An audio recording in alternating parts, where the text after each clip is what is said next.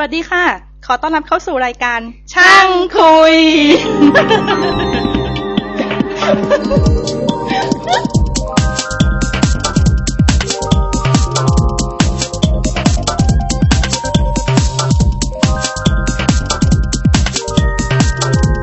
สวัสดีครับ ขอต้อนรับเข้าสู่รายการช่างคุยอีกครั้งหนึ่งนะครับ ผมผมไม่แน่ใจว่าอันนี้มันจะออกอากาศประมาณเมื่อไหร่ ก็คราวนี้เป็นการสัมภาษณ์วิศวกร อีกคนหนึ่งแต่เป็นวิศวกรสาว แถมอยู่ในวงการก่อสร้างด้วย เป็นวิศวกรโยธา ก็เลย เออเผื่อจะมีคนสงสัยว่า เอ๊ะมัน มันอยู่ถูกที่ถูกทางหรือเปล่า แล้วเขานึกยังไงเขาถึงมานี่แล้วผ่านมาแล้วเขาเสียใจไหมเนี่ยที่เขาเลือกมาอยู่โยธา ก็ขอต้อนรับเข้าสู่ เอ้ยขอต้อนรับให้รู้จักกับคุณ คุณหนิงนะครับ คุณเฉลิมพรสวัสดีค่ะ หนิงลองเล่าประวัติตัวเองสั้น ๆ หนิงจบจบปริญญาตรีที่ไหน คือด้านไหนอะไรยังไง แล้วเริ่มงานที่ไหนอะไรโอ้โหคงจะสั้นลำบากนะทำงานมาเยอะมาก จบตรีที่รัฐกระบังค่ะ แล้วก็เอ่อทำงานที่บริษัทจบจบตรีสาขาไหนฮะ โยธาค่ะ แต่สมัยนั้นเนี่ยรัฐกระบังยังไม่มีโยธา ต้องใช้คำว่าเทคโนโลยีการก่อสร้างนะคะ แล้วก็ทำงานอยู่ปีหนึ่งรอเรียนต่อ แล้วก็ไปเรียนต่อที่อังกฤษที่ University of Sheffield หนึ่งประมาณหนึ่งปี สาขา Civil and Structural Engineering เหมือนเดิมค่ะ แล้วแล้วหนิงนึกยังไงไปเรียนโยธาก่อนเลย หรือว่าเรียนเทคโนโลยีก่อสร้างก่อนเลย มันผิดที่ผิดทางหรือเปล่าหนิง หรือว่า มันมันโดนภาวะจำยอมประเภทว่าภาคอื่นเต็มหมดแล้วหนิงเลยต้องเลือกโยธาหรือมันยังไงอ๋อไม่ค่ะหนิงจริง ๆ แล้วอยากจะเป็นสถาปนิก แต่ว่าเราไม่ได้เก่งในเรื่องของการสร้างสรรค์อะไรอย่างนั้น ก็เลยเลือกอะไรที่คล้ายกันเป็นโยธา มีความใฝ่ฝันว่าเราจะได้ทำงานร่วมกับสถาปนิกหนุ่มอย่างมีความสุข แต่หลังจากทำมาระยะหนึ่งเรายังไม่เคยเจอสถาปนิกหนุ่มแบบนั้นเลย ทุกครั้งที่ทำจะฆ่ากันตายกับสถาปนิกอยู่เสมอ แล้ว แล้วหนิงไปเรียนน่าที่บ้านมีส่วนไหมครับ ในการเรื่องโยธาเนี่ย ไม่มีค่ะจริงๆแล้วที่บ้านเหมือนเหมือนครอบครัวคนจีนทั่วๆไป อยากให้ลูกเรียนหมอ แต่ดิงเนี่ยเป็นคนแพ้กลัวเลือดกลัวอะไรอย่างเงี้ยค่ะก็เลยอย่างแล้วก็ชอบชอบในเรื่องแบบ บ้านสวยสวยตึกสวยสวยอะไรอย่างเงี้ย ก็เลยเลือกไปทางนั้น ทีนี้ผู้หญิงในคณะวิศวะก็ไม่ไม่เยอะ ถึงแม้ว่ารุ่นหนิงจะเป็นรุ่นที่เริ่มมีคน มีผู้หญิงเข้ามาเยอะก็ตามแต่ แต่ว่าโดยรวมๆก็ไม่ไม่ไม่เยอะแต่ แต่ผู้หญิงที่เข้าไปเรียนทางด้านโยธายิ่งยิ่งน้อยเข้าไปใหญ่หรือเปล่าในรุ่นหนิงก็เยอะ ที่รุ่นเนี่ยจัดว่าเยอะ เพราะว่าคนที่น้อยจริง ๆ กลายเป็นเครื่องกลกับ power มากกว่าเพราะซึ่งจะมีภาควิชาละหนึ่งคน เธอจะเป็นสาวคนเดียวท่ามกลางผู้ชายเก้าสิบคนกองของนี้จัดว่าดี เพราะว่าเป็นสามในประมาณสามสิบ แล้วตอนทีนี้หนิงไปเรียนปริญญาโททางด้านโยธาอีกครั้งหนึ่งก็แสดงว่าทำงานไปแล้วก็ยังก็ยังชอบงานด้านนี้อยู่ใช่ไหมมันมีอะไรถึงไปอยากไปเรียนดาโทด้านนี้ ก็ไม่ไม่คิดว่าตัวเองถนัดเรื่องไม่ได้ชอบเรื่องธุรกิจนะ ก็เออยังอยากที่จะเป็นโยธาอยู่แล้วตอนนั้นมันก็เริ่มมีทางเลือกว่าเราอาจจะเป็นเรียนในเรื่องของ construction management หรืออะไรอย่างเงี้ย มันก็กึ่งกึ่งเป็นแบบเออบริหารอะไร น่าจะต่อยอดกับเทคนิคที่เราเรียนสมัยปริญญาตรีได้ หนิงลองเล่าว่าวงโยธาให้ฟังหน่อยได้ไหมฮะคร่าวๆคือตอนตอนที่ทำถ้าใครได้ฟังรายการช่างคุยกับสถาปนิกเนี่ยจะพอรู้ว่าผมไม่ค่อยรู้เรื่องพวกนี้เท่าไหร่แม้กระทั่งตอนจะไปทำหอพักก็ยังไม่ค่อยรู้เรื่อง มันจะมีคำประเภทแบบเป็น owner เป็นผู้รับเหมา เป็น consult แล้วมีนี่ construction management เข้ามาอีกแล้วมี มันบอกคร่าวๆได้ไหมว่าในตัวละครในวงการก่อสร้างเนี่ย มันมีกี่กี่ข้างกี่ฝ่ายยังไงกันแน่ก็หลักๆก็จะมีดีไซเนอร์มี consult มี contractor แล้วก็มี owner อะฮะทีนี้หลังจากที่ อาคารสร้างเสร็จแล้วเนี่ย เราจะมีคนที่มาดูแลตึกก็จะเป็น property manager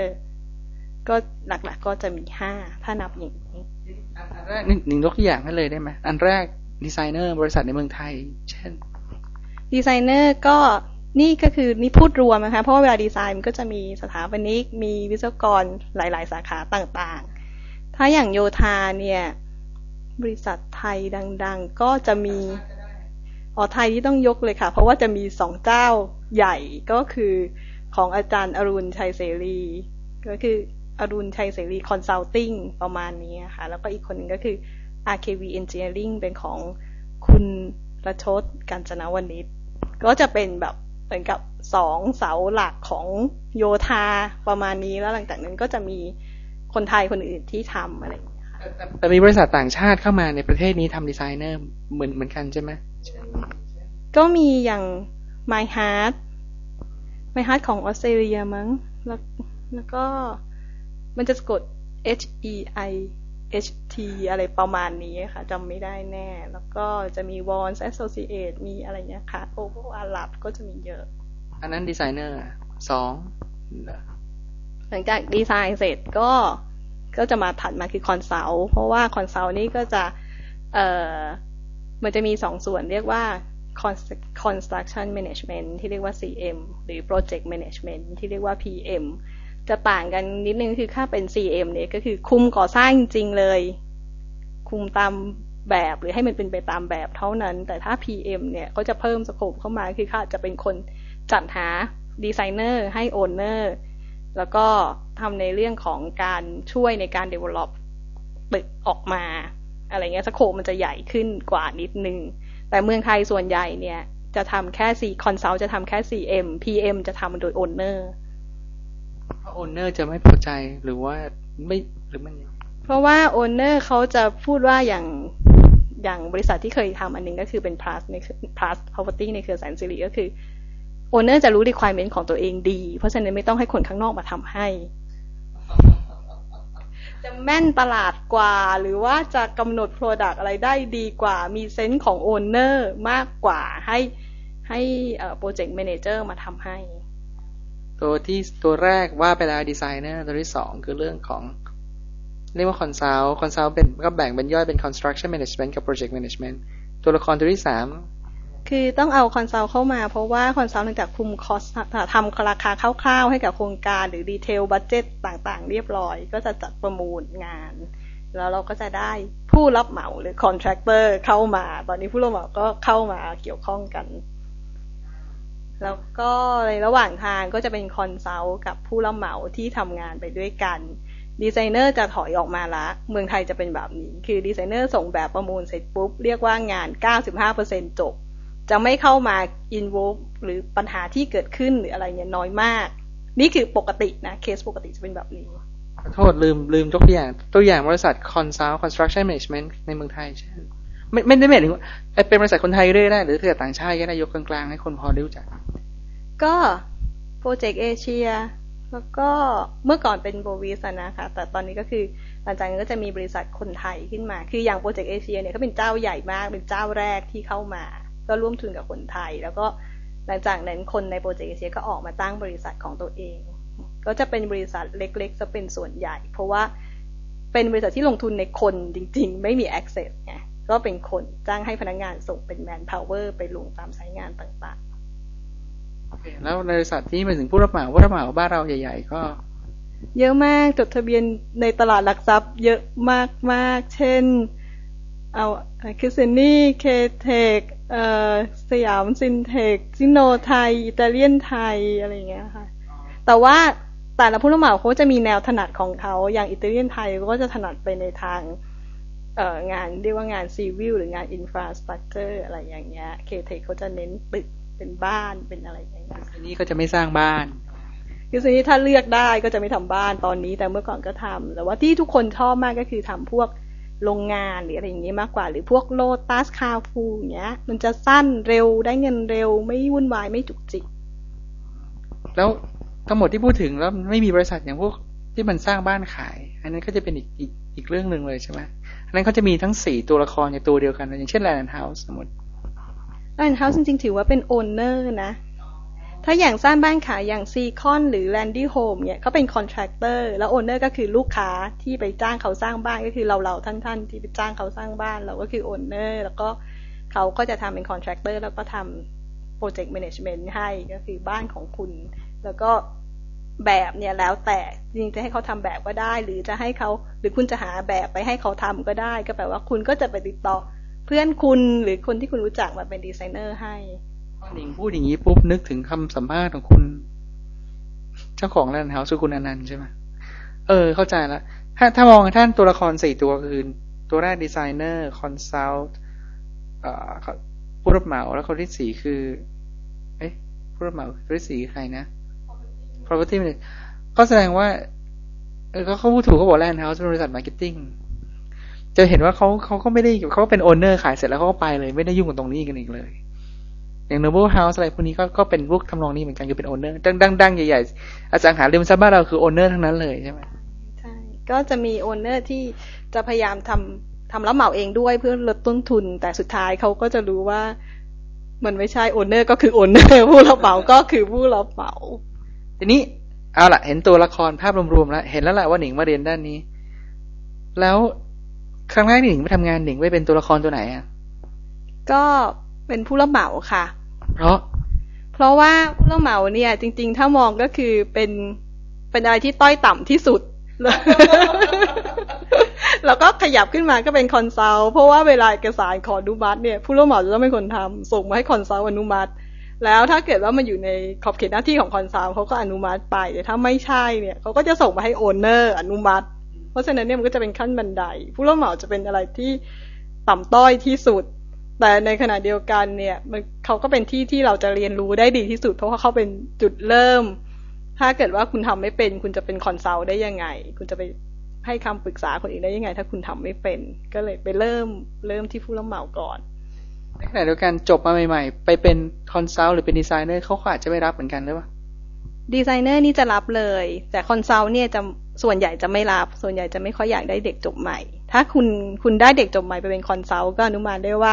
เขาหาคนไม่ได้จริงๆถึงเอาเด็กคนนั้นไปคุม เพราะว่าเนื่องจากคุณต้องคุมผู้รับเหมาที่ประสบการณ์ก่อสร้างโชคโชนอะเขาไม่อยากได้เด็กไปให้ผู้รับเหมาสับโคกอะไรอย่างเงี้ยเมื่อว่าเขาไม่มีจริง ๆเขาถึงส่งไป แต่ถ้าดีไซเนอร์เนี่ยเขาเอาเด็กมาได้ เพราะว่าถ้าเด็กๆก็จะได้ทำรั้วป้อมยามอะไรที่มันไม่ใช่ชิ้นหลักไปก่อนแล้วก็โอเคอาจจะได้อาคารเล็ก ๆ แล้วก็ค่อยๆขยายขึ้นไปตามประสบการณ์ ทีนี้หนิงหนิงไปเป็นผู้รับเหมากี่ปี ประมาณสองปี เป็นความตั้งใจเลยว่า อยู่แป๊บเดียวเพราะว่าจะ move แน่นอน เอาแค่พอให้รู้แล้วเพราะอะไรทำไม เพราะว่าไปอยู่ผู้รับเหมาเนี่ยเหรอทำไม ก็ไม่ทำไมถึงแค่สองปีเนี่ยเอ่อตอนแรกคิดว่าจะอยู่สามหรือสี่ปีแต่เผอิญว่านายนายเก่าเนี่ยเขาเขารู้ว่าคือที่บอกว่าตอนแรกก็คือก่อนไปเรียนต่อเนี่ยทำงานปีหนึ่งรอเรียนต่อเนี่ย ปรากฏว่านายคนนั้นเนี่ยพอกลับมาเราไปทำหนิงมาทำคริสเตียนี่เนี่ย ยังติดต่อกับเขาอยู่ทำไปได้สองปีเขาก็โทรมาบอกว่า เออ เพื่อนเขาอยู่ consult เนี่ยอยากได้คน แล้วผู้หญิงเนี่ยเหมาะที่จะทำ consult มาก ให้ให้ไปเลย เข้าประเด็นเลย หนิงมันก็เคยบอกว่าทำไมหนิงถึงเลือกที่เป็นผู้รับเหมาในเวลาที่สั้นเหมือนกับหนิงมองมองเห็นว่ามันมีอะไรบางอย่างที่ว่ามันไม่น่าจะเหมาะนักนี่หนิงลองเล่าให้ฟังหน่อยได้ไหมคือ หนิงคือตอนที่อยู่คริสเตียนี่เนี่ยหนิงเห็นพี่ผู้หญิงเนี่ยเขาเป็น project manager ซึ่งเขามีบุคลิกหรือการสั่งการหรือที่เราคิดว่าเราไม่มีทางที่จะเป็นได้ขนาดนั้น อยู่ยังไงก็ไม่รุ่งแน่นอน คือเธอจะมั่นมากแล้วก็ไม่กลัว คืออย่างถึงคุณจะคุณเป็น project manager เนี่ย ถึงคุณลูกน้องคุณถัดไปเนี่ยจะเป็น engineer แล้วลงไป foreman ถึงถึงคนงาน แต่มีอยู่วันหนึ่งเดินผ่าน site ก่อสร้างอะ แล้วคนงานนั่งหลับหรือนั่งอู้อะ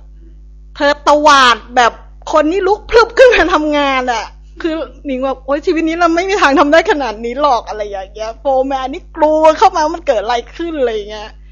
คือเรียกว่ามีบารมีมีอำนาจคือแบบต้องต้องได้ขนาดนั้นน่ะคือคนอื่นอาจจะไม่เป็นนะหนิงไม่เห็นแต่คือนี่สิ่งที่หนิงเห็นในสายงานว่าแบบคนงานหนึ่งร้อยคนลุกพลึบขึ้นมาอะไรอย่างเงี้ย เราคงไม่สามารถนะ ราะฉะนั้นในแง่จริง ๆ แล้วผู้รับเหมาวิศวกรที่มีเพศหญิง ก็ดูเหมือนจะมีลิมิตในแง่ไซโคโลจีมันก็มี limit ของมันอยู่เหมือนกันใช่ไหมโดย nature ของงานถ้าฟังใช่เพราะฉะนั้นเราเห็นผู้หญิงส่วนใหญ่อยู่ใน designer consult แล้วก็ใน owner เพราะว่า owner เนี่ยคุณดีลกับ consult consult ก็เป็น engineer ที่มาดีลกับคุณ คุณไม่ต้องลงไป fight กับคนงานกับอะไรอย่างเงี้ย การที่หนิงเลือกไปดูผู้รับเหมาคือขอประสบการณ์เท่านั้นเองใช่เพื่อจะได้แบบว่าไม่มาโดนผู้รับเหมาหลอกอะคืออย่างน้อยเราก็รู้บ้างเราคงโดนเขาหลอกเหมือนกันเราเพราะเราอยู่สองปีเอง แต่ว่า เออ เราก็ได้ระดับหนึ่งที่แบบเขามาหลอกเราไม่ได้ แล้วมันก็เป็น value มากว่าเราจับได้แล้วแบบ owner จะประทับใจแบบอุ้ยทำไมรู้อะไรอย่างเงี้ยแล้วแบบว่าพอเราไปว่าไป consult เนี่ย ตอนที่ทำที่แรกเลยที่โบวิสเนี่ย owner เนี่ยเขาแบบได้ผู้หญิงมาเขาก็แบบ โอ้โห นี่จะมาช่วยดูหรือนี่อะไรอย่างเงี้ย แต่ปรากฏว่าพอเราพูดว่า เราเคยอยู่คริสเตียนี่นะแล้วเราเป็น site engineer ด้วยเขาจะแบบเออโอเคเลยแบบผ่านไปสำหรับเราก็จะไปไปคัดเลือกคนอื่นว่าคนนี้ไม่เอา เพราะว่าเขามีสิทธิ์จะคัดเลือก key person ที่จะมาอยู่ในโครงการอะไรอย่างเงี้ยเราจะผ่านเลยแบบเออคุยคนนี้ผมรับเลยอะไรอย่างเงี้ย แล้วเป็น consult มีก็มีตั้งใจตั้งใจไว้หรือเปล่าว่า ฉันก็จะเป็น consult อีกกี่ปี หรือว่านี่คือสิ่งที่ฉันอยากอยู่ล่ะก็ ถ้าคิดว่าจะจบกับ consult นี้แหละก็จะไปไปเรื่อยๆอย่างเงี้ยแล้วก็อาจจะแบบโอเค เดี๋ยวเราคงได้เป็น project manager อะไรก็ว่าไป แต่แต่กันมองย้อนกลับไปเป็นผู้รับเหมาข้อดีของการเป็นผู้รับเหมาก็คือเราได้เรียนรู้งานพื้นฐาน ข้อเสียก็คือโหดงานหนัก แล้วเป็น consult ล่ะเป็นยังไงบ้าง consult จะเป็นเรื่องของความกดดันมากกว่า คือคุณอยู่ตรงกลางระหว่างผู้รับเหมากับ owner เพราะฉะนั้นเนี่ย owner เป็นที่รู้กันอยู่แล้วว่าเขาจ่ายค่า fee เราแกเพราะฉะนั้นเขาพูดอะไรเราก็คงจะทำอะไรไม่ได้มาก ในขณะเดียวกันผู้รับเหมาเนี่ยเขาส่งเอกสารให้เราเป็นคน approve ก็จริง แต่เงินมาจาก owner เพราะฉะนั้นเนี่ย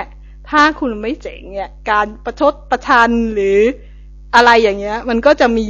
หรือการไม่เกรงใจในการพูดจากันมันก็จะเกิดขึ้น แล้วคุณก็อยู่ตรงกลางที่คุณไม่ได้อะไรเลยเพราะคุณรับแต่ค่า fee อะคุณไม่ได้กำไรอะไรจาก project นี้เลย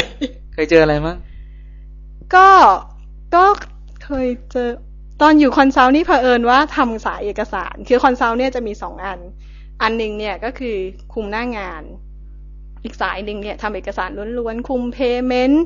จัดจ้างอะไรอย่างเงี้ย เพราะฉะนั้นเนี่ยคนที่คุณดิวด้วยจะเป็นอีกแบบหนึ่ง โอกาสที่จะโดนทดสอบฝีมือก่อสร้างจะโดนน้อยกว่า แต่ว่าแล้วเราจะโชคดีกว่าเนื่องจากว่าเราเป็นคน Certified Payment ของผู้รับเหมา คือคุณพูดจาไม่ดี ฉันอยากจะเซ็นช้านิดนึงนะ อะไรอย่างเงี้ย แล้วตอนแล้วกล่าวย้อนกลับขอกลับไปนี่ตอนตอนผู้รับเหมาเจอประสบการณ์อะไรแปลกๆไหมที่แบบ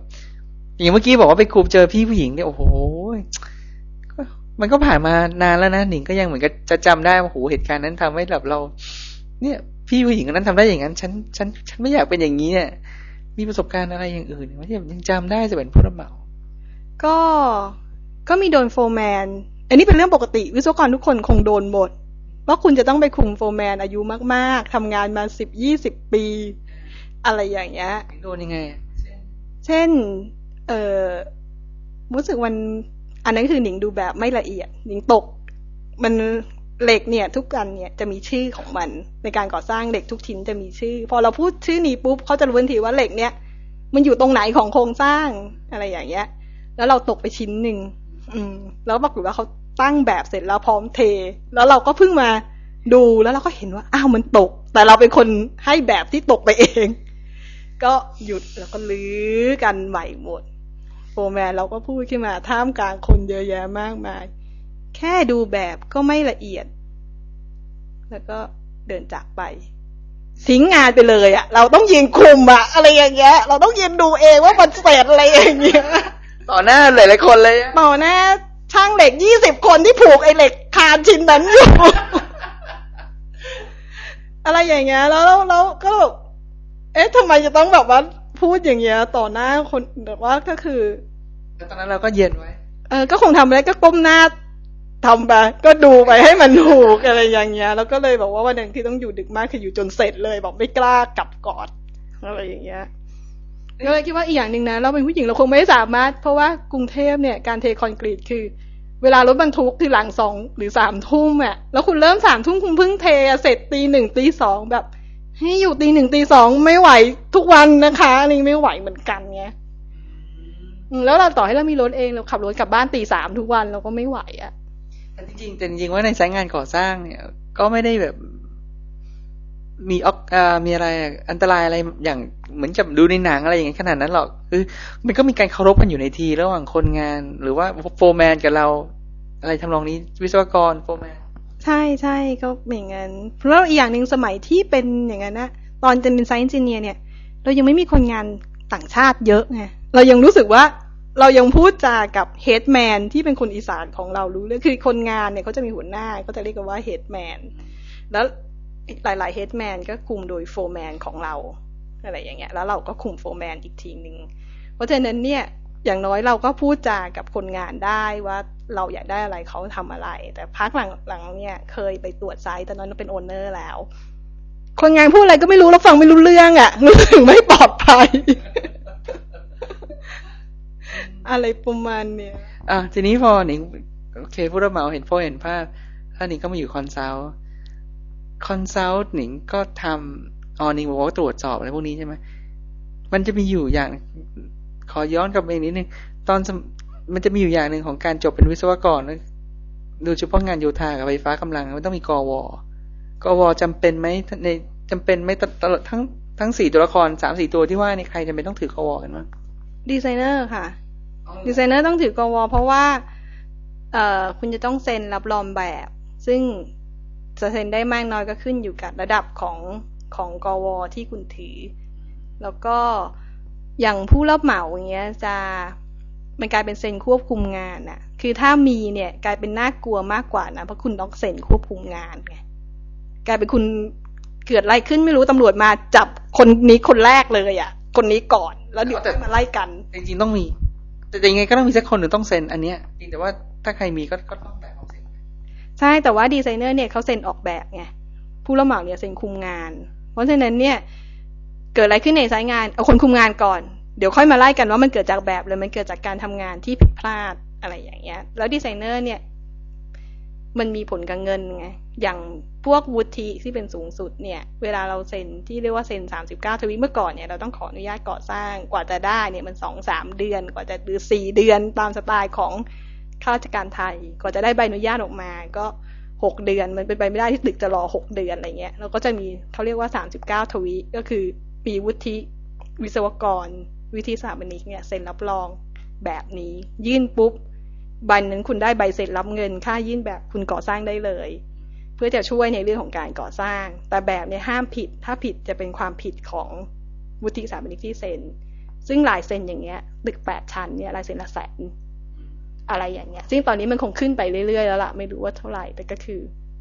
สำหรับดีไซเนอร์เนี่ยมัน safe แล้วมันก็รายได้ดีนะ ที่คุณจะมีพวกนี้ consult ไม่ต้องมี กว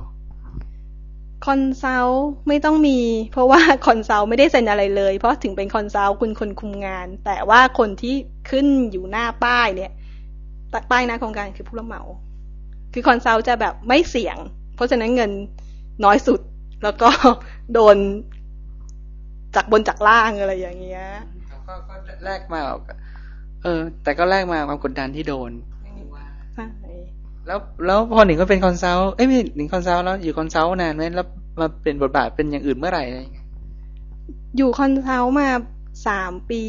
กว่าอะไรอย่างเงี้ย ประมาณนี้แล้วก็ยังมีความสุขดีอยู่นะช่วงนั้นแบบฟองสบู่แตกคือแตกพักหนึ่งแล้วล่ะแตกอีกปีสองปี แล้วบริษัทก็ไม่ไหวละก็ lay off ก็เลยออกจากการเป็น consult ทั้งที่แบบยังมุ่งมั่นอยู่แบบโอ้ยฉันยังชอบยังชอบอยู่ เอออะไรอย่างเงี้ย แล้วก็พอดีช่วงที่ออกเนี่ย เป็นช่วงที่เรียน MBA part-time ที่จุฬาเรียนไปแล้วประมาณปีหนึ่งมั้งคราวนี้ก็เลยเรียนเป็นเรื่องเป็นราว พอจบปุ๊บ หลังจากทิ้งใบสมัครช่วงที่เราตกงานเนี่ย เราหว่านใบสมัครเยอะมาก ส่งแบบเป็นสิบบริษัทจำไม่ได้แล้วว่าส่งให้ใครบ้าง พอเรียนจบวันที่เรียนจบพอดีเนี่ย ก็มีบริษัทแห่งหนึ่งโทรมาให้สัมภาษณ์งาน พอดีเลยคือวันที่สอบเสร็จอะเออ แล้วก็ก็เลยไปสัมภาษณ์ปรากฏว่าอ๋อเขาเป็น owner เราก็ เออ ก็ดีนะลองเป็น owner ดู เพราะเราก็อยู่มาเกือบครบแล้ว ก็เลยได้เข้าไปอยู่ใน ownerแล้วเป็นยังไงบ้างฝ่าย owner น่าจะดีแล้วนะถือบทบาทที่ดีที่สุดเลย กดขี่ใครก็ได้ เรื่องจะวีนใครก็ได้ด่าใครก็ได้ใช่แล้วมันก็มาเป็นสัจธรรมว่าเหนือฟ้าย่อมมีฟ้าปรากฏว่าคุณไปอยู่ใน owner เนี่ย วิศวกรไม่ใช่คนที่ใหญ่ที่สุด พอเป็น owner เนี่ย ของที่จะขายได้สำคัญกว่ากลายเป็นเซลล์กับ marketing lead ไม่ใช่คุณอยู่ดี คุณกลายเป็นคนที่ต้องฟังคำสั่งจากไอ้สองคนเนี้ยเพราะฉะนั้นเนี่ยวิศวกรหลายคนเนี่ยมาอยู่ owner แล้วรับไม่ได้แบบอีโก้จะยิ่งคุณมาจากผู้รับเหมาที่คุณใหญ่สุดๆ คุมคนงานมาสามร้อยคน คุณมาอยู่ที่นี่คุณโดนยายเจ๊เซลว่ายายเจ๊ marketing ว่าอะไรอย่างเงี้ยตัวอย่างในการว่า เช่นทำไม site มันเละแท้อย่างเงี้ยเนี่ยขายไม่ได้เพราะ site คุณเดี๋ยวสกปรกคนงานไม่ใส่เสื้อ อะไรอย่างเงี้ย คุณซึ่งถ้าคุณเป็นคนที่ทำ site งานคุณจะรู้ว่า site ไหนบ้างมันไม่สกปรกมันก็มันก็สกปรกระดับหนึ่งแต่กับเซลล์อะเนี่ยมันมีฝุ่นอะไรอย่างเงี้ย แล้วคุณจะต้องโดนตำหนิต่อหน้าห้องประชุม แล้วก็พบว่า ทำไมคุณไม่ดูแลจัดการ site คุณเป็นยูซก่อนได้ยังไง อะไรอย่างเงี้ย ช็อกไหมคิดว่าหลายคนช็อก แต่เผอิญว่าหนิงเนี่ย รอดพ้นเหตุการณ์นั้นคือตอนที่หนิงเข้าไปอยู่ใน owner เจ้าเนี่ยหนิงยังไม่ได้เป็นทำ development หนิงทำ property management ให้ก่อน แล้วก็เห็นว่ามันเกิดอะไรขึ้น แล้วพอวันหนึ่งเขาโอนเราอะเราขอไปทำด้วยแหละเขาก็โอนเรามาให้ทำเราถึง เรารู้ว่าเราจะต้องทำตัวในสถานการณ์อย่างไร อะไรอย่างเงี้ย แล้วก็เลยยกตัวอย่างว่า property manager ขึ้นมาว่ามีอีกปัดมีตัวละครหนึ่งเพราะว่าก่อนหน้านี้ตลอดชีวิตยังไม่เคยรู้เลยว่ามันคืออะไร ตอนที่ไปสัมภาษณ์เขาบอกให้ทำอันนี้นะเขาถามว่ามันคืออะไรเขาบอกไม่รู้ค่ะ แต่เนื่องจากว่าคนสัมภาษณ์ชอบมากเขาก็เอาเราไปทำด้วย แล้วก็เลย เริ่มเห็นความสำคัญของ property management แล้วมันก็สำคัญขึ้นเรื่อยๆจริงๆ ตอนนี้แบบตึกดีๆ สวยๆอย่างเงี้ยคุณจะดูแลยังไงไม่ให้มันโทรม มันก็ขึ้นอยู่กับ property manager ที่จะดูแล มันก็เป็นตัวละครที่สำคัญ แล้วตอนนี้เมืองนอกก็ไปถึง facility management อะไรคือก้าวไปอีกขั้นหนึ่งของ property management อะอย่างเช่น ลิฟต์ที่ที่จอดรถ อะไรอะไรอย่างเงี้ยใช่จัดการยังไงให้มันดีที่สุด หรือว่าทำให้มันเกิดรายได้ได้หรือเปล่า อะไรเงี้ยไม่แค่ใช้มันดูแลรักษามันอย่างเดียว แต่ทำให้มันมีรายได้ด้วยนะเป็น value ขึ้นมาอะไรอย่างเงี้ย คือเมืองนอกเนี่ยก้าวไปอีกขั้นหนึ่งแล้ว คือคิดว่าเมืองไทยอีกไม่นานก็คงก็คงตามเขาไป มันก็คิดว่าตัวละครเนี่ยต่อไปก็คงมีบทบาทมากขึ้น อืมเอ้ยเด็กเอ่อเว้ยโอกวกวในส่วนโอเนอร์ไม่ต้องละหนิงผ่านมาสี่ตัวละ สมมุติว่าหนิงได้เข้าไปทำทั้งสี่อย่างในอายุที่เท่ากันเนี่ยนะเงินรายได้อันอันไหนดีที่สุด หรือมันไม่ได้ต่างกันเท่าไหร่เออ ถ้ารายได้รวมนะ คิดว่าพอๆกัน คือ consult เนี่ย รายได้ต่อเดือนเยอะ โบนัสน้อย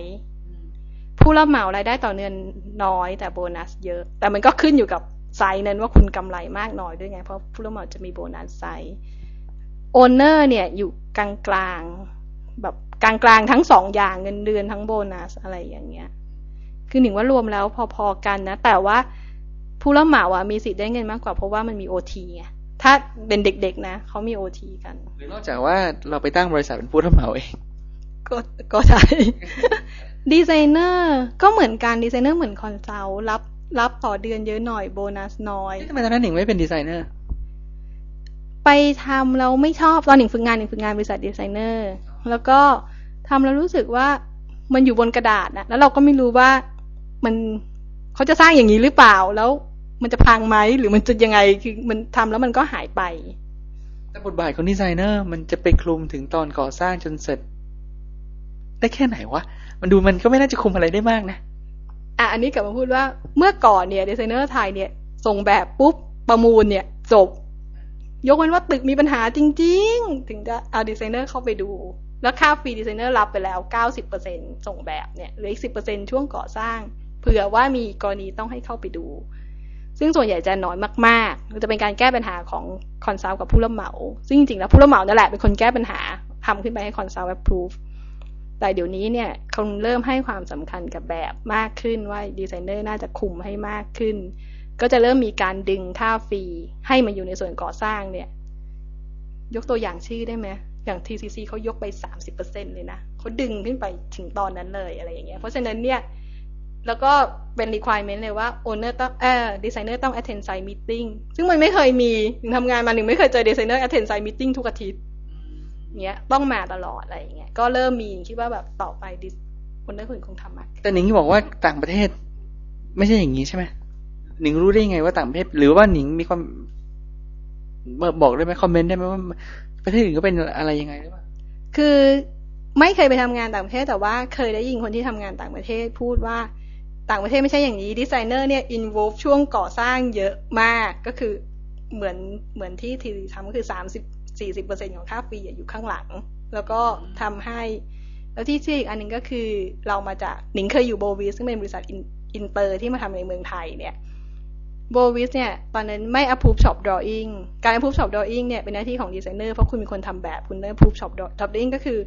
เราเอาแบบของดีไซเนอร์ผู้รับเหมาเนี่ยเขามาทำ ผู้รับเหมาเอาแบบของดีไซเนอร์มาทำให้เป็นแบบก่อสร้างจริง ๆ คือใส่โค้ดต่างๆ ให้ถูกต้องเพื่อที่จะ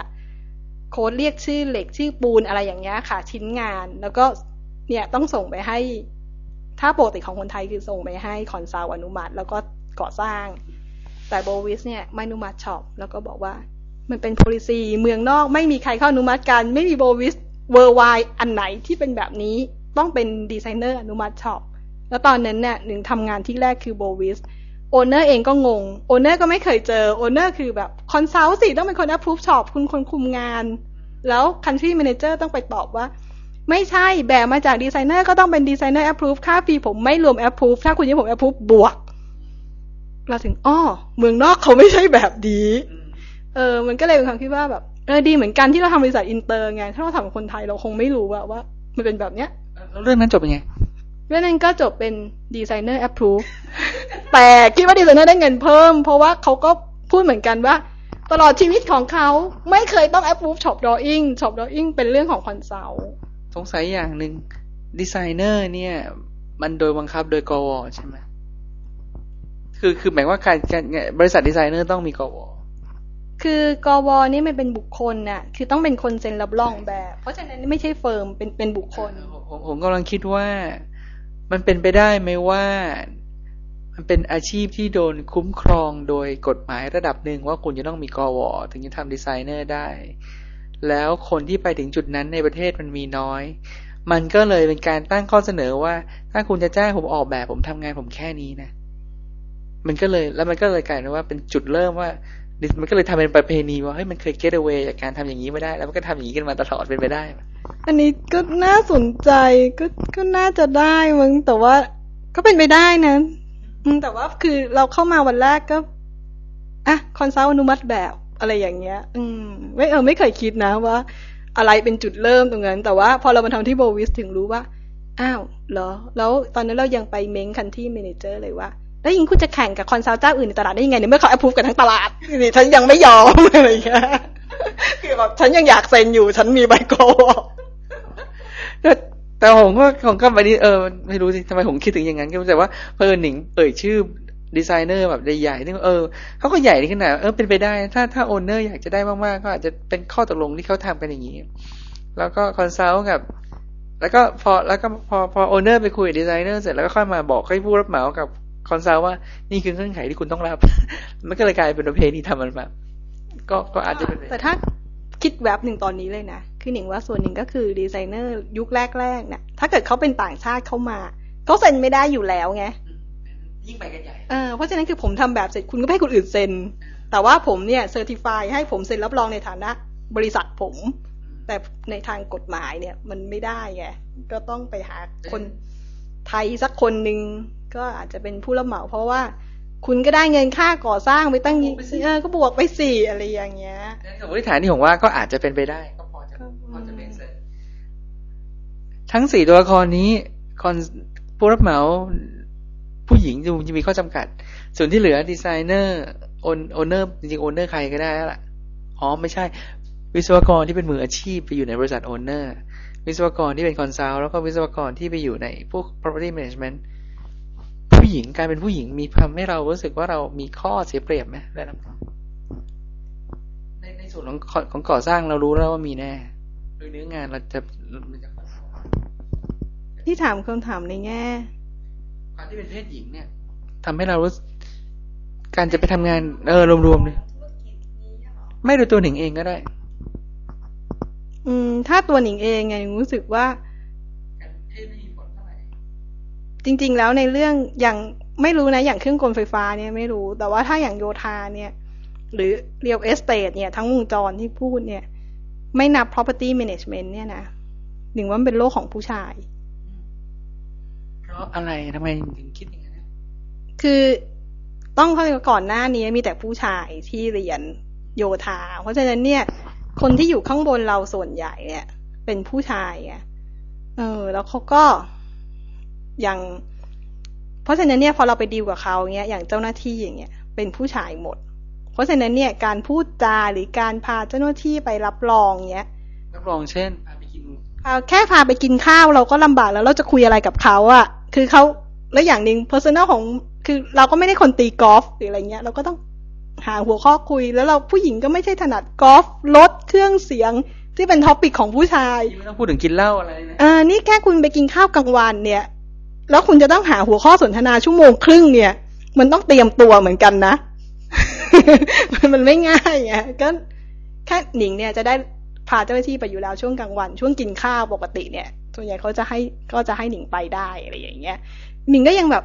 คุยอะไรอะคุยกอล์ฟคุยรถคุยเครื่องเสิ่งคุยกีฬามันไม่ใช่สิ่งที่เรารู้เลยไงเราไม่สนใจด้วยอืมก็เลยกลายเป็นเราต้องอ๋อให้รู้ว่ากอล์ฟเขามีคำศัพท์นู่นนี่เอาไว้ พอจะสนทนากับกับคนพวกนี้ได้อะไรอย่างเงี้ยนี่ก็คือเหมือนกับว่า แล้วไม่ต้องพูดถึงการรับรองมากไปกว่าการไปกินข้าวพาไปกินข้าวเงี้ย เพราะฉะนั้นเนี่ยมันก็จะเป็นจุดหนึ่งแล้วก็การดีลกับเขาเนี่ย เวลาการเจรจาต่างๆ เขาจะไม่พูดกับเราตรงๆเนี่ยเหมือนกับ เขาจะขออะไรเป็นพิเศษอย่างเงี้ยเขาจะเหมือนกับยกตัวอย่างแล้วมันเสียฟอร์มหรือเปล่านะอะไรอย่างเงี้ย หรือยกตัวอย่างบ้างเลยก็ได้ ของเงิน ขอให้พาไปเที่ยว ตั้งแต่ทำงานมาหนิงเพิ่งเจอเจ้าหน้าที่คนเดียวเองนะที่พูดกับหนิงว่า คุณพาผมไปอาบน้ำก่อนสินี่เป็นเจ้าหน้าที่ของรัฐใช่เป็นเจ้าหน้าที่ของรัฐอะคือ แล้วทำงานมาสิบปีเป็นคนเดียวที่พูดนะ คนอื่นไม่มีใครพูดแล้วทุกครั้งที่หนิงไปดิวเรื่องเงิน ไม่มีใครรับเงิน ทุกคนเป็นคนดีหมด แต่งานไม่เดิน แต่งานไม่เดิน แล้วจนหนิงต้องให้ฝ่ายกฎหมายเขาไปดิวไงแล้วเป็นผู้ชายอย่างเงี้ย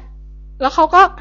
โอ้คุณช่วงวางเงินนะ ถ้าคุณกระพริบตาคุณจะสงสัยว่าสสารมันหายไปจากโลกนี้ได้อย่างไร เร็วมากปุ๊บเฮ้ยเงินเราหายไปซองหนึ่งอะไรอย่างเงี้ย นี่คือในแง่ owner นะแล้วบอกว่า เออ ยิ่งถ้าผู้รับเหมาไม่ต้องพูดอยู่แล้วอะไรเงี้ยเพราะฉะนั้นหนิงก็ดีไซเนอร์กับ consult อะถึงจะไม่ค่อยมีข้อจำกัดอะเดี๋ยวแป๊บหนึ่งถึงต่อทีนี้ ถ้าอย่างนั้น ถ้าอย่างถ้า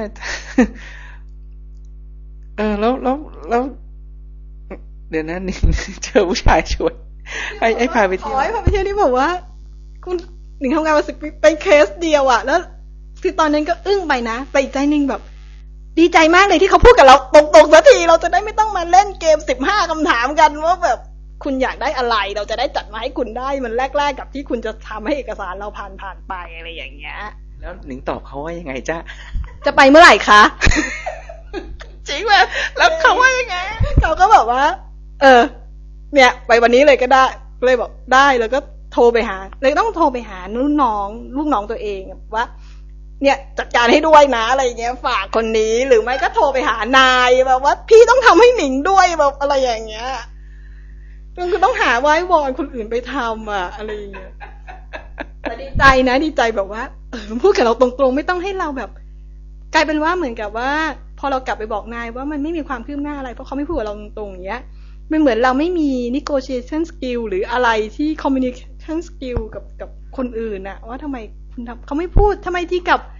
คุณอะไรที่เป็นผู้จัดคุณสมชายคุณสมเกียรติเขาพูดล่ะเขาบอกเลยว่าจะเอานู่นเอานี่ทำไมของคุณเขาไม่พูดอะไรอย่างเงี้ยมันกลายเป็นเออว่ะมันกลายเป็นกำแพงบางๆ ที่มองไม่เห็นจริง ๆ นะ โดยโดยด้วยกันที่เรา นั้นหนิงเคยไปแบบว่าประชุมครั้งแรกเปิดงาน site แต่ละคนมา consult มานี่มาแล้วก็เห็นหนิงแล้วก็ผงะไหมอะผู้หญิง ถ้าเป็นตอนอยู่ owner ไม่มี เพราะว่าทุกคนยังเฉยๆ หรือ consult เขาก็เฉยๆ แต่ตอนเป็นผู้รับเหมาว่าเขางงที่ site engineer มาเป็นผู้หญิงอะไรอย่างเงี้ยตอนตอนนั้นเด็กมากเลยนะเออทำไมเพิ่งจบมาอะไรอย่างเงี้ย แต่ว่าก็ก็คือก็เหมือนกับ ความที่เราเป็นผู้รับเหมาไง คือทุกคนไม่มีใครให้ความสนใจเราอยู่แล้ว เขาก็สนใจ project manager อะไรอย่างเงี้ย ก็แบบยายนี่มันนั่งก็นั่งไปอะไรอย่างเงี้ย แล้วมันก็กลายเป็น พออยู่รับเหมาเนี่ยถึงเราจะเป็น site engineer ก็จริง แต่ความที่เราเป็นผู้หญิงอะ เราจะทำงานเอกสารได้ดีกว่าผู้ชายโดยธรรมชาติอะไรอย่างเงี้ย แบบความเรียบร้อยของตัวเลขความสวยงามของ Word หรืออะไรอย่างเงี้ย เราจะทำได้ดีกว่า กลายเป็นว่านายก็จะชอบเหมือนกับ เอาอย่างเงี้ยมาให้เราทำอะ เออไงเอกสารไม่เราทำแล้วพยายามไม่ให้เราออกไปอยู่ข้างนอกมาก เพราะฉะนั้นผู้รับเหมามันจะมีส่วนหนึ่งที่ทำ shop drawing เคลียร์ shop drawing การ run เอกสารต่างๆ เนี่ย ก็จะมีผู้หญิงอะที่ปะปนทำอยู่ในนั้น แต่นั่นแหละมันก็แบบ วันหนึ่งคุณต้องโตขึ้นมาเป็น project manager ไงถ้าคุณไม่แบบ เข้มแข็งผู้นำสุดๆอะไรเงี้ยมันก็ยากเหมือนกันนะ ตอนนี้กลับมาทำเป็น construction management ใหม่ รู้สึกเป็นไง หลังจากผ่านเป็น owner มาละพอเป็น owner ถึง เออ ก็ confirm อะว่าเราอะควรจะอยู่ CM PM Consult นี่แหละ เพราะเป็น owner จริงๆแล้วมันต้องมี marketing มาเยอะอะ นี่ยังดีใจเลยว่าเรียน MBA นะ เลยเข้าใจบ้างว่าmarketing มันสำคัญยังไง เราค่อนเลยเปิดรับได้กับการที่เขาพูดว่ามันสำคัญทำไมต้องทำโฆษณาทำไมต้องอะไรอย่างเงี้ย เรายังรับได้ไงเราก็ เออ แต่ว่า เราไม่ใช่คน marketing มาเยอะ ยังเป็น engineer มากกว่าอะแล้วเออเป็น CM ก็ดีแล้วทำงานเอกสารก็ถนัด ไม่ต้องไปบู๊อะไรกับใครเยอะอะไรอย่างเงี้ย วันๆก็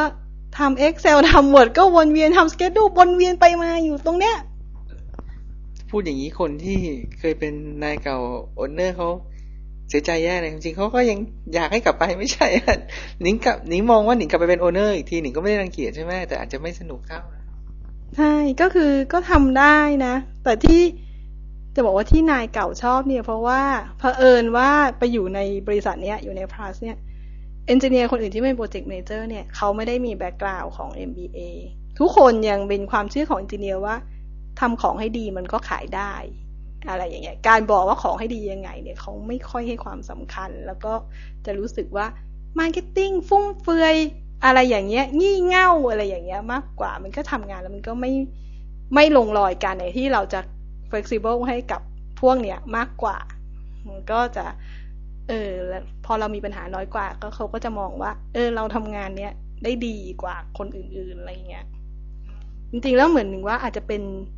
เรื่องส่วนตัวก็ได้นะ ถ้าคุณเป็นคนที่อะไรล่ะ รู้หลบเป็นปีกอะไรอย่างเงี้ย มันก็ค่อนข้างโอเคนะ ในการที่จะอยู่โอนเนอร์เพราะว่ามัน มันไม่ได้ทำงานเทคนิคอลไงเป็นเป็นงานประสานงานนะกับทุกๆฝ่ายกับลูกค้าอย่างเงี้ยซึ่งเดี๋ยวนี้ลูกค้าจะมีสารพัดรูปแบบมาให้เรารับมืออยู่เสมออะไรอย่างเงี้ยเออมก็มันไม่ได้ใช้เทคนิคเหมือนเหมือน consult หรือเหมือน contractor อะไรถอยหลังกลับไปจบม .6 ถ้าเลือกได้ในชีวิตนี้กลับไปได้ใหม่จะกลับเรียนวิศวะไหมคิดว่าจะเรียนสถาปนิก เพราะว่าพอทำงานถึงรู้ว่ามีสถาปนิกเยอะมากที่เขาเรียนแล้วเขาก็ไม่ได้รุ่งในเรื่องของการออกแบบ แล้วเขาก็มาทำ construction management แล้วก็ทำได้ดีแล้วก็เป็นสาขาที่ขาดขาดเลยละเพราะว่าส่วนใหญ่สถาปนิกก็จะทำในเรื่องของดีไซเนอร์มากกว่าที่จะมาทำตรงนี้ เพราะฉะนั้นเนี่ยคนที่มาเคลียร์แบบให้ผู้รับเหมาโดยเฉพาะแบบสถาปัตย์เนี่ย บางทีหรือแบบ interior เนี่ยเขาอยากได้คนที่เป็นสถาปนิกหรือ interior แต่มันไม่มีคนทำไงน้อยมากที่จะมาทำซึ่งเราคิดว่าถ้าตอนนั้นเนี่ยเราเป็นคนที่ออกแบบไม่เก่งออกแบบไม่สวยเงี้ยเรามาทำตรงนี้ก็ได้ไงคือเราเรียนให้จบแค่นั้นเองอะแล้วก็เพศก็ไม่มีผลด้วย ยิ่ง เพราะว่าคนรับได้ที่ผู้หญิงเป็นสถาปนิกมากกว่า แล้วก็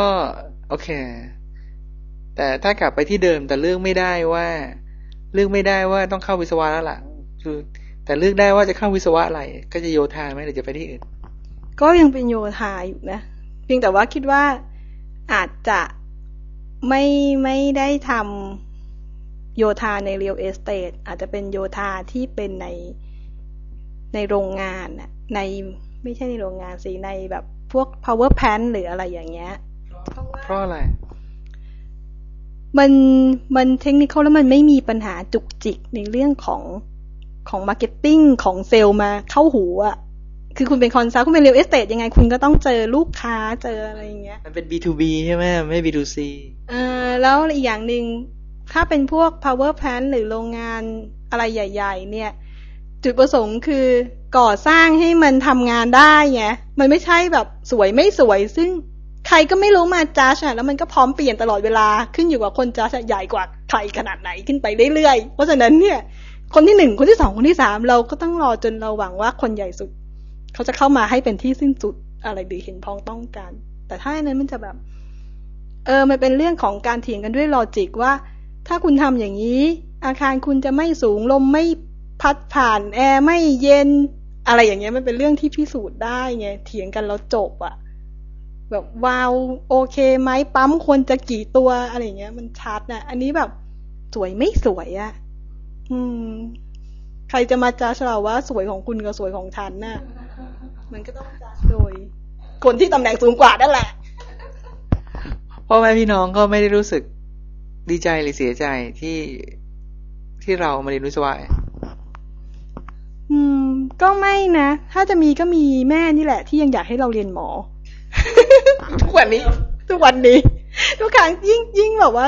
ก่อนหน้านี้คือไม่สบายนะ แม่พูดเลยว่า นี่ถ้าเรียนหมอชีวิตจะไม่เป็นแบบนี้ เพราะว่าจะรู้ว่าตัวเองมีความผิดปกติอะไรก่อนที่มันจะรุนแรงแล้วเพื่อนผู้หญิงคนอื่นที่เขาเรียนวิศวะ แต่ว่าไปทางสาขาอื่นเขาก็จะประสบปัญหาเป็นอย่างที่หนึ่งเจอหรือเปล่าหรือมันคงมีก็คงน้อยนะคอมพิวเตอร์มันจะเจออะไรอย่างนี้ก็ไม่ยิ่งยิ่งน่าจะแบบอาจจะเหมาะกับผู้หญิงมากกว่าด้วยซ้ำหรือว่า ครื่องกลเครื่องกลอาจจะใกล้เคียง หรือหนิงก็ไม่เห็นอะไรคือหนิงว่าเครื่องกลไฟฟ้าอะไรเนี่ยก็ไม่เท่านะ เพราะว่าพวกนี้มันจะถ้าเกิดว่าคุณเป็นอะไรล่ะ เป็นโรงงานที่มันโอเปเรตอะ มันรันไปเรื่อยๆงานเป็นแมนทนานซะมันไม่มีอะไรอย่างนี้ไง มันมีแต่ก่อสร้างนี่แหละ คือถ้าคุณอยู่ก่อสร้างต่อให้คุณเป็นเครื่องกลหรือไฟฟ้าที่อยู่ในก่อสร้าง คุณก็จะเจอปัญหาอย่างเงี้ยเหมือนกัน เออซึ่งโยธาอย่างเงี้ยมัน มันโอกาสที่จะเจอมันเยอะกว่าคนอื่นเขาไงเพราะว่าถ้าสร้างตึกเนี่ยโยธานี้มันจะคุมในส่วนของสถาปนิกไปด้วยเพราะอย่างที่บอกว่า มันไม่มีคนเคลียร์แบบสถาปนิกสถาปัตย์เนี่ยไม่มีคนมาเคลียร์แบบ ไม่มีสถาปนิกที่มาเคลียร์แบบ ก็คือโยธาแหละเคลียร์แบบสถาปัตย์อืมเพราะที่หนิงบอกว่า เออ มันก็โอกาสที่คุณจะเจอ เพราะว่าคุณกินเจ็ดสิบเปอร์เซ็นของเนื้องานไปแล้วอะเพราะฉะนั้นอีกอีกสองสามสิบเปอร์เซ็นมันน้อยแล้วไงแล้วอีกอย่างหนึ่งคนที่เจอเยอะที่สุดก็คือสถาปัตย์ แบบสถาปัตย์แบบที่จะเจอเยอะที่สุดเพราะเป็นสิ่งที่ทุกคนเห็น คนที่ไม่มีความรู้อะไรเลยเขาก็จะตำหนิอยู่เรื่องเดียวคือแบบสถาปัตย์เพราะมันสิ่งที่คุณเห็นไงมันก็จะเป็นปัญหาที่เจอเยอะที่สุดนะเพราะว่าเครื่องกลหรืออะไร มันไม่ค่อยมีคนคอมเมนต์น่ะ ทุกคนจะต้องคอมเมนต์แบบ มีคนพูดกับหนิงว่า ทุกคนต้อง comment สถาปัตย์ทั้งนั้นแหละเพราะอยากจะโชว์ให้เห็นว่า ผมเป็นคนมีรสนิยม ซึ่งคนพูดเนี่ยเป็น real estate แบบต้นๆเมืองไทยพูดชื่อไปรู้จักเลยอย่างเงี้ยก็จะแบบว่า เราก็ เออก็จริงนะเขาบอกคุณฟังไปเถอะไปถึงนี่นะ owner ทุกคนจะต้องแสดงความสามารถวิสัยทัศน์เทรนของแบบทั้งที่ตัวเขาอะ background เป็น businessman เป็นอะไรเงี้ย แต่ต้องโชว์ออฟไว้ก่อน หรือลูกค้าอย่างเงี้ยก็ต้องแบบถึงผมจะเป็นผู้พิพากษาแต่เนี่ยรถนิยมผมดีนะ ของที่คุณให้มันไม่ดีอะไรอย่างเงี้ย แล้วมันก็แบบเออมันก็ สุดท้ายคุณก็ได้ของแบบนี้แล้วคุณจะหาทางไงให้เขาพอใจอะว่าแบบเนี่ยของที่คุณให้คุณต้องรับมันไปอะไรเงี้ยแต่ก็ไม่เสียใจที่มาเรียนวิศวะใช่ไหมไม่ไม่ก็สนุกดีนะแบบว่าถ้าเกิดมองแบบว่า มันมีเคสแปลกๆอะบางบางเคสเราก็ที่เจอลูกค้าที่เจอเคสที่สุดคือตั้งแต่มาอยู่กับ owner เพราะว่าเจอลูกค้า แล้วก็จะเจอสารพัดสารพันแต่ที่ตอนอยู่ผู้รับเหมาเนี่ย อย่างมากคือเจอ consult ก็ consult ก็เป็น engineer เหมือนเรา ก็พูดจากันพอเข้าใจ แล้วพอเรามาอยู่ consult เราพูดกับ owner ก็เป็นวิศวกรเป็นสถาปนิก เป็น interior designer ก็ยังพูดจาเข้าใจ แต่พอคุณไปเป็น owner เนี่ยเป็น project manager คุณต้องดีกับลูกค้าด้วยอะแล้วหลากหลายอาชีพ แล้วมีเคสแบบแปลกๆขำๆโหดๆก็มีหลายแบบอะไรเงี้ยยกตัวอย่างสักอย่าง มีลูกค้าเนี่ยคนหนึ่งเขารับคอนโดไปละ ประมาณสองทุ่มเขาก็โทรมา น้ำไม่ไหล เนี่ย แล้วก็บนโครงการแย่นู่นแย่นี่ตามมายุ่งเยอะไฟมืดที่รูปเยอะแยะไปหมด แล้วก็สรุปว่า อยู่โครงการคุณเนี่ยเหมือนอยู่ในนรกก็เนี่ยส่งช่างให้ผมในสิบห้าทีนะแบบกระแทกหูแล้วก็ เอ๊ะเป็นไปได้ยังไงที่ห้องเขาน้ำไม่ไหล เพราะว่าห้องข้างบนก็ไหล ห้องข้างล่างก็ไหล แล้วทำไมห้องเขาไม่ไหล เราก็รีบส่งช่างเข้าไปดู ปรากฏว่าเขาลืมเปิดวาล์วน้ำค่ะเขาลืมเปิดวาล์วน้ำแล้วเขาโทรมาด่าตอนสองทุ่มกว่า แล้วแบบจงเข้ามาในสิบห้าทีที่แบบเรียกจำได้เลยประโยคแรกก่อนว่าคืออยู่โครงการคุณเหมือนอยู่ในนรกวางหู น้ำก็ไม่มีอะไรอย่างเงี้ย เนี่ยผมทนที่สุดแล้วนะอะไรอย่างเงี้ย แล้วสุดท้ายน้ำไม่ไหลอย่างเงี้ย สุดท้ายเราส่งช่างเข้าไป ไม่เปิดวาล์วนะแล้วก็ถามช่างว่าเราช่างเปิดวาล์วให้เขาได้ไหมคะ เปิดวาล์วให้เขาเรียบร้อยเลยใช่ไหมคะ ช่างบอกว่า อ๋อ เปิดไม่ได้ครับ เขาเอากุญแจมาคล้องวาล์วแล้วกุญแจเขาทิ้งอยู่อีกบ้านหนึ่งครับ เราต้องแบบสะใจมากเลยแล้วก็อ๋อโอเคแบบว่าหลังจากช่างหายไปครึ่งชั่วโมงโทรไปถามช่างอ๋อได้ข่าวอย่างนี้แล้วก็โทรเข้าไปมือถือแล้วว่าอะไร เป็นยังไงบ้างคะเงียบก็ดีครับเออเนี่ยผมจะพักผ่อนละสวัสดี ไม่มีไม่มีขอโทษอะไรอย่างเงี้ยแต่ตอนที่เราโทรกลับไปอะ มีแต่คนพูดว่า จะโทรกลับไปทำไมก็ปล่อยลูกค้าไปสิไม่ได้ฉันไม่ยอมหรือลูกค้าที่มาตรวจบ้านแบบเคาะปาเก้ทุกแผ่นเนี่ยแล้วคอนโดเขาร้อยตารางเมตร ปาเก้สี่คูณสิบสี่นิ้วอะคุณเคาะทุกแผ่น เคาะแบบว่าฟังว่ามันกลวงไม่กลวงเคาะทุกแผ่น เอาระดับน้ำมา ตั้งทุกอย่างว่าได้ดิ่งได้ฉากหรือเปล่า รวมไปถึงคอมเพรสเซอร์แอร์ว่าเราตั้งได้ฉากหรือไม่ตรวจห้องร้อยตารางเมตรอันนั้นเนี่ยรู้สึกเป็นห้องที่ตรวจสุดนานในชีวิตนานที่สุดในชีวิต ตรวจประมาณครั้งละประมาณหกชั่วโมงสามครั้ง ส่งคนผลัดขึ้นไปลงมาให้น้องขึ้นไปเฝ้าลงมากินข้าวขึ้นไปผลัดกันมาตั้งแต่แบบ เก้าโมงอะกลับประมาณสามโมงสี่โมงอะ แล้วมาทุกครั้งนะ ก็เคาะปาร์เกต์ทุกแผ่นจริงๆกลัวเราไม่ซ่อม อะไรแบบเนี้ย แล้วแล้วพอมาเล่าปุ๊บ ทีมที่พอดีหนิงเนี่ยทำคอนโดตลอดชีวิต ก็ใหญ่สุดก็คือห้องแค่ร้อยตารางเมตรอะไรเงี้ยนี่ก็คือนานที่สุดที่เคยเจอ ปรากฏพอมาเล่าปุ๊บ project manager ที่ทำทาวน์เฮาส์หัวเราะกากเลยโหหนิงของผมเนี่ย มาแปดโมงเช้ามาทั้งครอบครัวเลยครับ มีประมาณสิบคนมาช่วยกันตรวจ แล้วก็เชิญเพื่อนๆมาช่วยกันตรวจ เสร็จประมาณสองทุ่ม ได้ defect ประมาณสามร้อยข้อ คุณแบบ ถ้าคุณไม่อยู่ owner คุณไม่อยากเจออะไรแบบเนี้ยนึกถึงว่า owner มันไม่ได้ดีอย่างที่เราคิดนะ เราเราเป็นผู้รับเหมาหรือเป็น consult โหสบาย owner วันๆเดินมาใช้แล้วก็ด่าด่าด่าแล้วก็กลับไป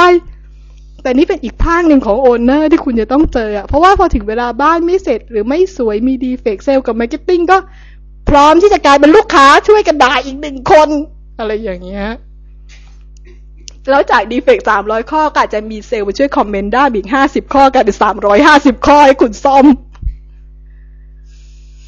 นี่แค่บ้านทาวน์เฮาส์สามชั้นนะ คุณคิดดูว่าบ้านหลังใหญ่ ๆ แล้วตอนนี้ก็ได้ยินว่า เขามีบริษัทที่รับตรวจบ้านให้ ก็คือโอนเจ้าของบ้านก็จะไปจ้างมาตรวจกันเป็นกิจจลักษณะ เพราะฉะนั้นต่อไปการตรวจละบ้านเนี่ย จะเข้มข้นมากขึ้นรวมไปถึงชาวพันทิปทั้งหลายที่ช่วยกันโพสต์ว่าตรวจยังไงอะไร โครงการนี้มีอะไรแย่ๆแล้วทำให้คนอ่านแล้วก็เออโอเค เดี๋ยวเระบบตรวจของเราจะต้องระวังจุดนี้ ซึ่งมันก็เป็นสิ่งที่ดีนะแต่บอกในแง่ของโอนเนอร์คือแบบโอ้โหเดี๋ยวนี้แบบเราต้อง ทุกสิ่งทุกอย่างจริงระดับน้ำนี่ต้องเช็คปาร์เกต์นี่ต้องเคาะคือแบบเมื่อก่อนมันไม่ได้ตรวจกันขนาดนี้อะก็เป็นความสนุกไปอีกแบบหนึ่งแต่เรื่องนี้ อืม ตลกดีเหมือนกันนะ ตลกจริง ๆ แหละสงสาร owner เลยอะตอนเป็น consult นะแบบ โอ้ยแบบอยากเป็น owner นะคงสบายชอบเดินมาด่าด่าเราแล้วกลับเนี่ยพอไปเป็น owner ถึงรู้ว่า โหมันไม่น้อยเหมือนกันนะเนี่ย แล้วก็ หนอมีลูกค้าคนหนึ่งเป็นผู้พิพากษาเขาก็คือตอนที่เราจ่ายเงินเราตกเงินว่าค่าโอนเนี่ย ขอให้จ่ายเป็นเงินสด หรือเป็นแคชเชียร์เช็คแล้วก็จะไปนัดวันโอนกัน เขาก็โทรมาแล้วก็บอกว่า เนี่ยเขาจะขอจ่ายเป็น credit card เขาจะเอา point เราก็บอกว่าไม่ได้ก็ในสัญญาเราระบุแล้วว่า ให้จ่ายด้วยแคชเชียร์เช็คหรือเงินสดเท่านั้น